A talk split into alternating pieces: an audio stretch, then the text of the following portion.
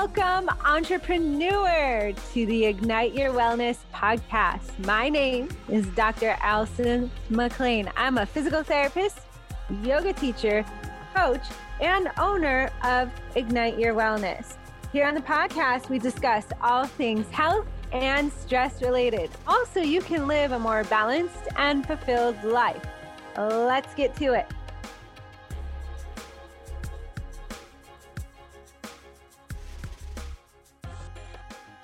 Hi there, welcome back. Today I'm honored to bring on friend and physical therapist Dave Candy.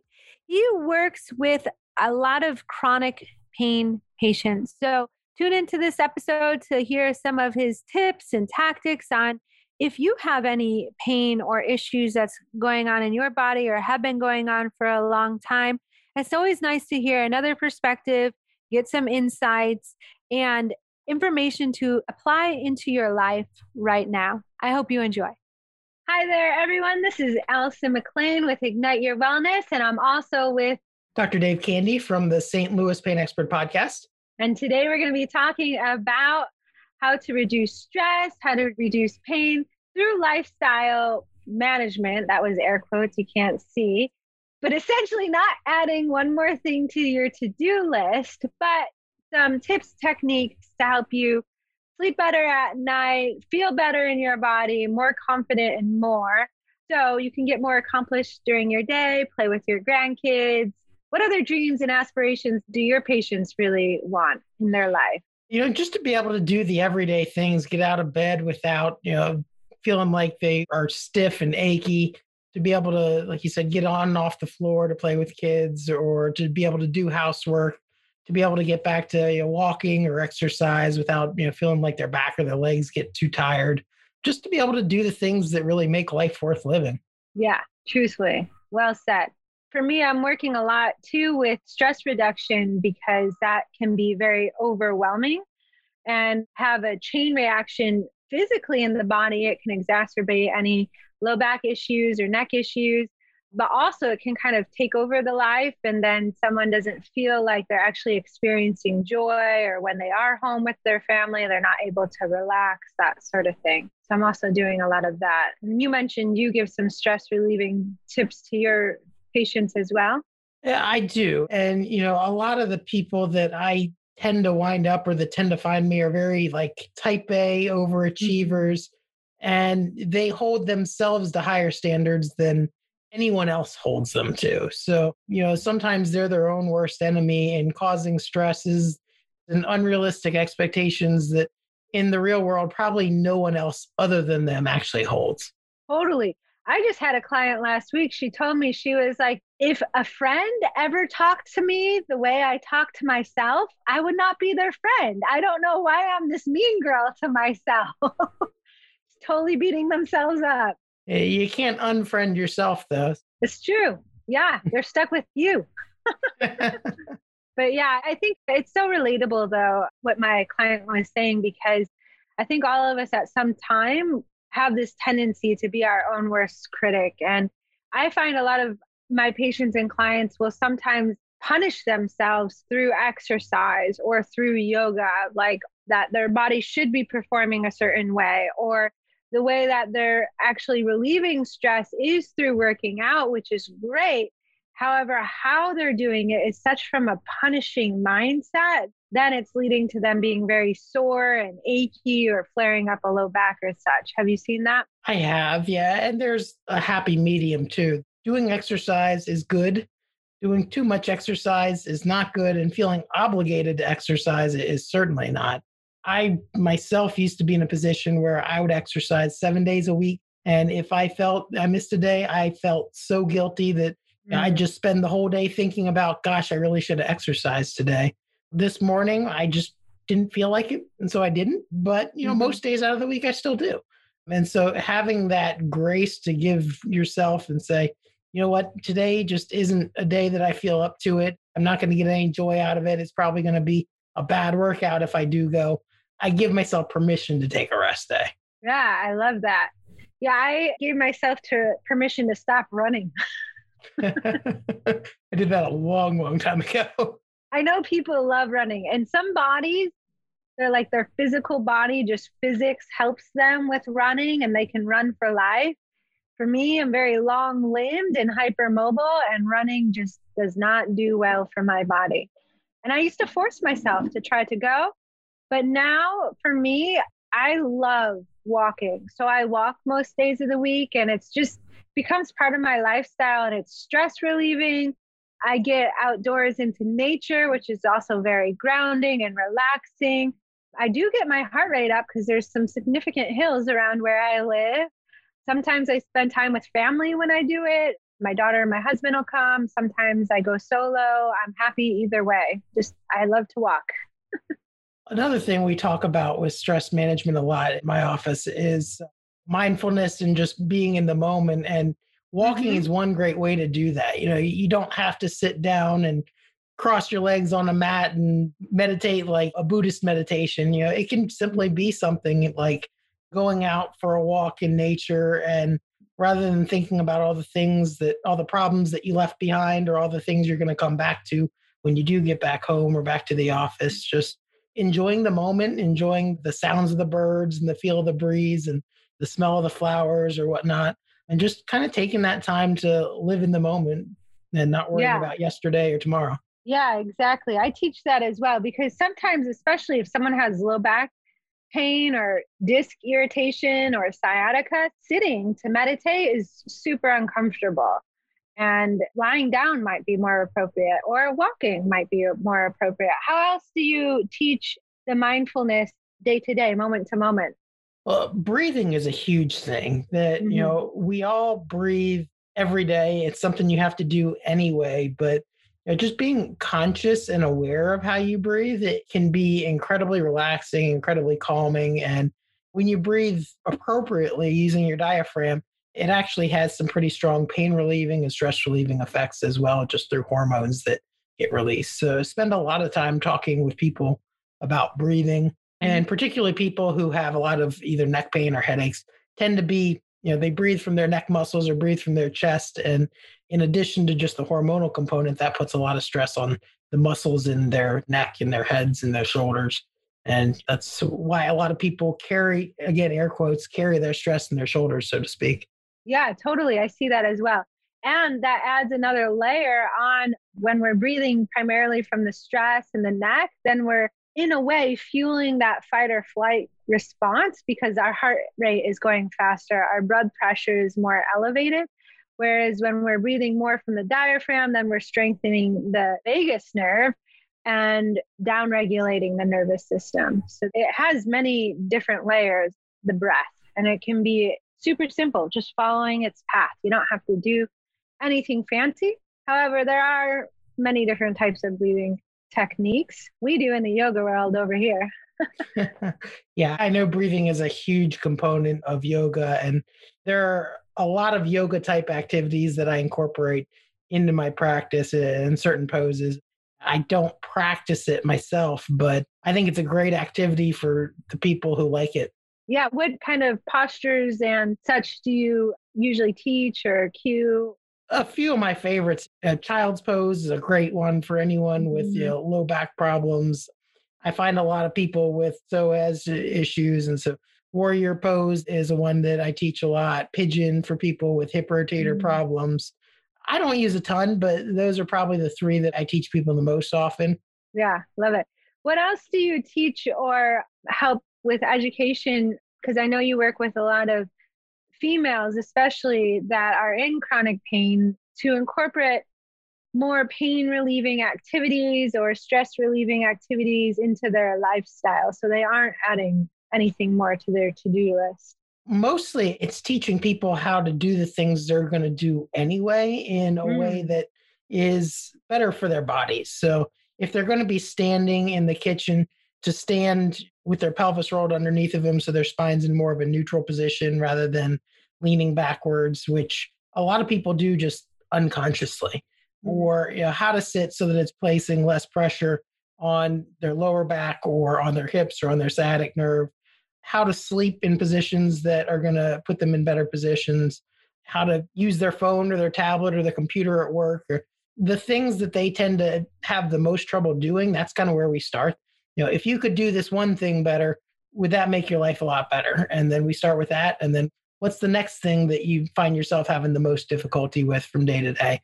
And we just kind of like take the lowest hanging fruit and work backwards from there. Yeah. So it's almost peeling the layers of the onion, starting more easiest, more superficial, and then maybe working to the deeper habits and such. Yeah. And a lot of times underneath those superficial habits, there are, like you said, belief systems and negative self talk and things that come down to why they're doing that. Or sometimes it's just that things that they've been told about back pain or other types of pain that someone told them in good intention and just wrong or bad advice.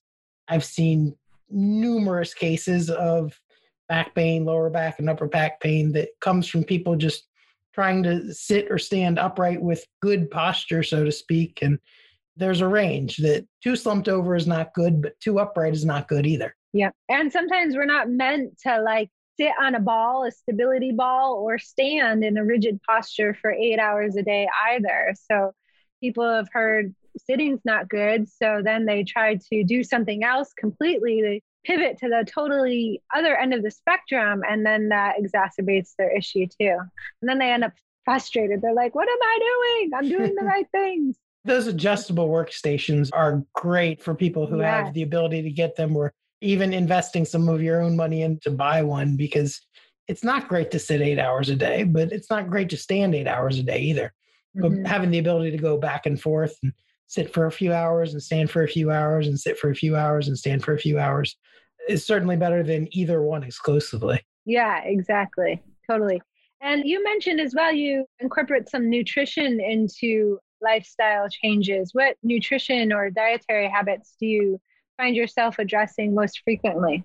Usually it's the simple things that you can get really in depth with food sensitivities and food allergies and you know testing for every little food sensitivity things but starting with kind of like you said the peeling back the layers of an onion or starting with the low hanging fruit stop drinking soda drink more water eat more fruits and vegetables, eat more wholesome things that come from nature and less things that come from boxes and packages. I mean, that in itself just takes care of 80% of the problems. And then, mm-hmm. you know, sometimes when I eat wheat, then I don't feel as great. Well, then, you know, eat less wheat.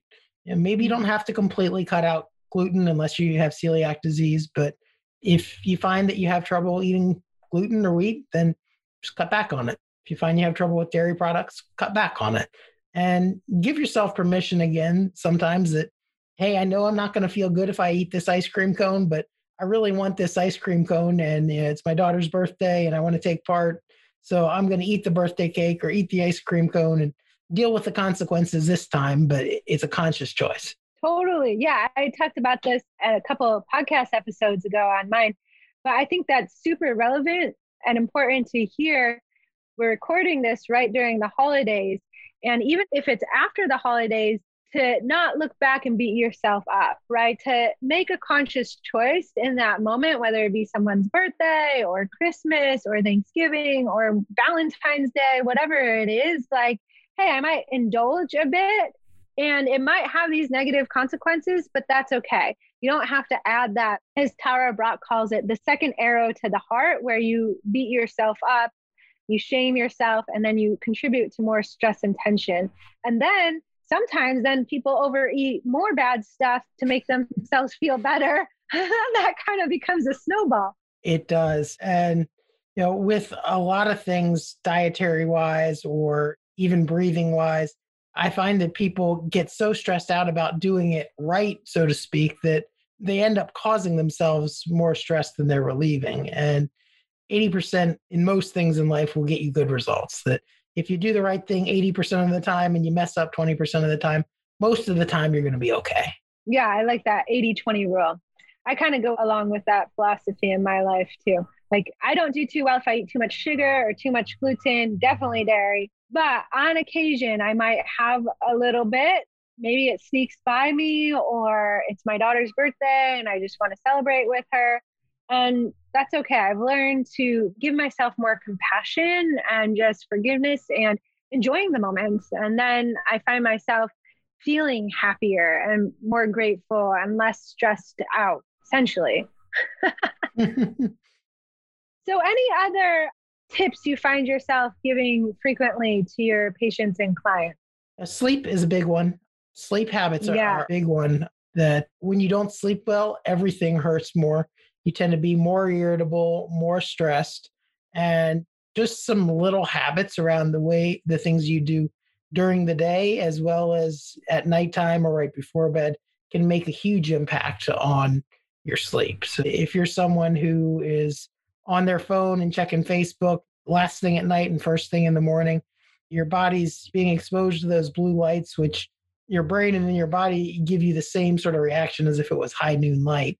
So being aware of not using blue lights that much right before the hour before you go to bed, not watching violent or action movies or things that kind of get you in that flight or flight mode, mm-hmm. doing more calming, relaxing activities like having a cup of tea or listening to some calm music or reading a book. Things that help you kind of wind down that hour before bedtime are, are great. Getting more on a consistent sleep schedule rather than, hey, I'll go to bed when I feel tired and wake up when my alarm goes off or wake up when I feel like it. Kind of getting your body in a rhythm to where when it hits 10 o'clock or 10.30 or whatever time you choose to be your bedtime consistently, that you're pretty much ready to go to bed. You're starting to feel tired. And then when it's six o'clock or whatever time you choose to wake up, that your body starts to wake up even before your alarm goes off. So that your body's more in a natural circadian rhythm that it's how people functioned before we had alarm clocks and deadlines and things like that. Yeah, totally.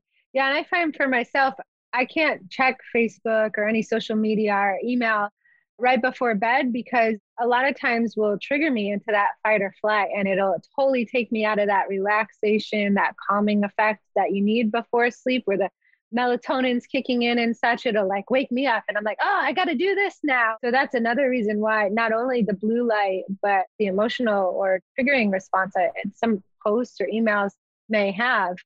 Do you find yourself giving any tips to people if they like wake up in the middle of the night at like 1.30 or 2.30 for example and can't get back to sleep well a lot of people will wake up because of having to use the restroom or something like mm-hmm. that but if it is pain related changing positions is a great thing. If you find that you're in bed for 20 minutes or more and can't get back to sleep, a lot of times I'll tell people to get up for a little period of time. Get out of bed, go to an easy chair or something, read a few pages in a book, listen to some calming music, and you'll start to get tired again and then go back to bed and go back to sleep. But the percentage of time you spend in bed where you're asleep and where you're awake if you're spending a lot of awake time in bed, then your body actually starts to associate bed with, well, sometimes I'm asleep in here and sometimes I'm awake, so I don't really know what to do.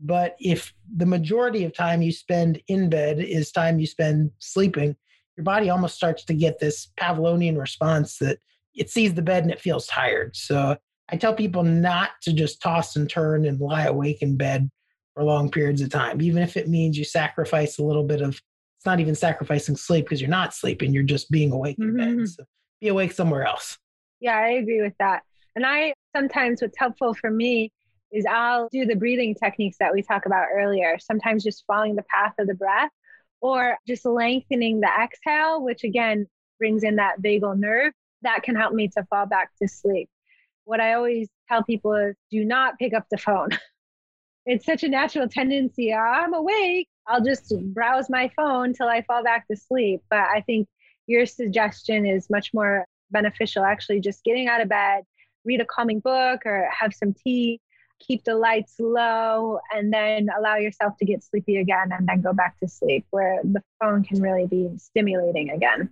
Right.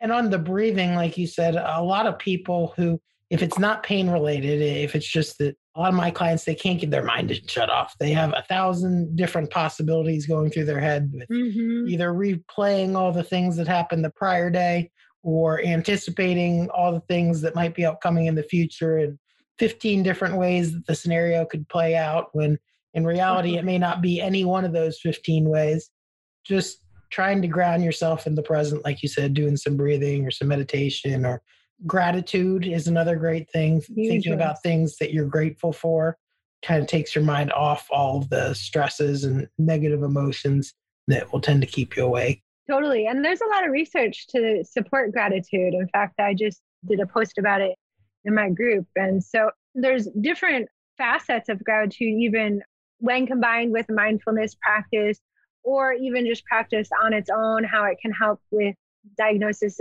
such as depression, anxiety. And then, you know, when you're feeling better, you're happier, then you're less likely the back issue is not such a big debilitating issue as well. So it can have a snowball effect with all these areas of your health.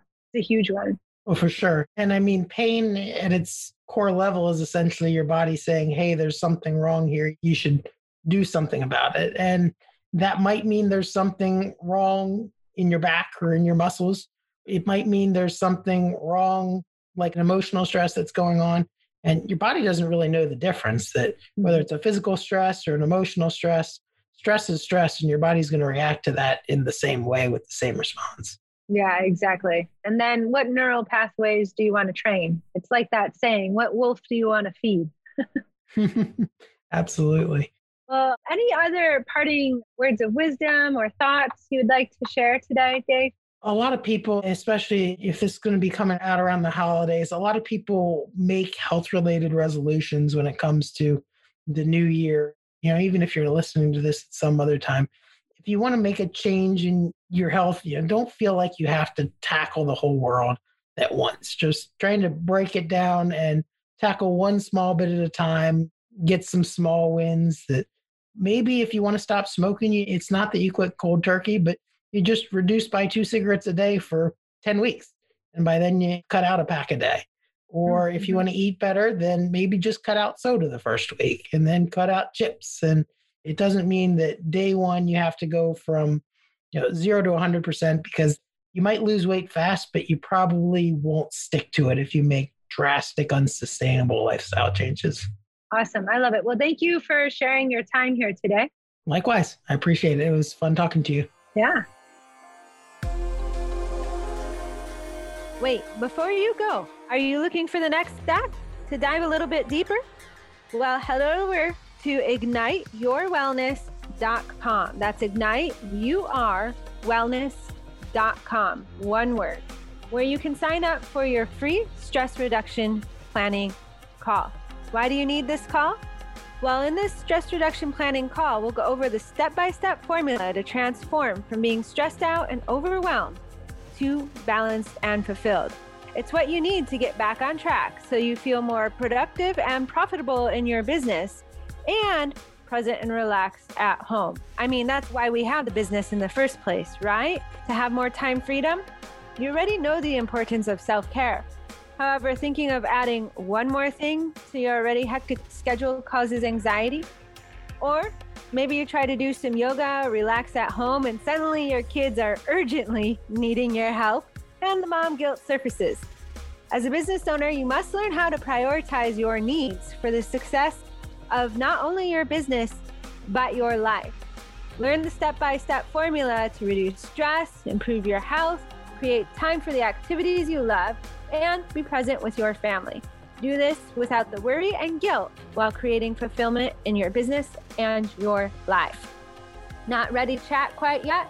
Well, head over to the homepage, igniteyourwellness.com. You can download a free wellness survival kit for the stressed out entrepreneur.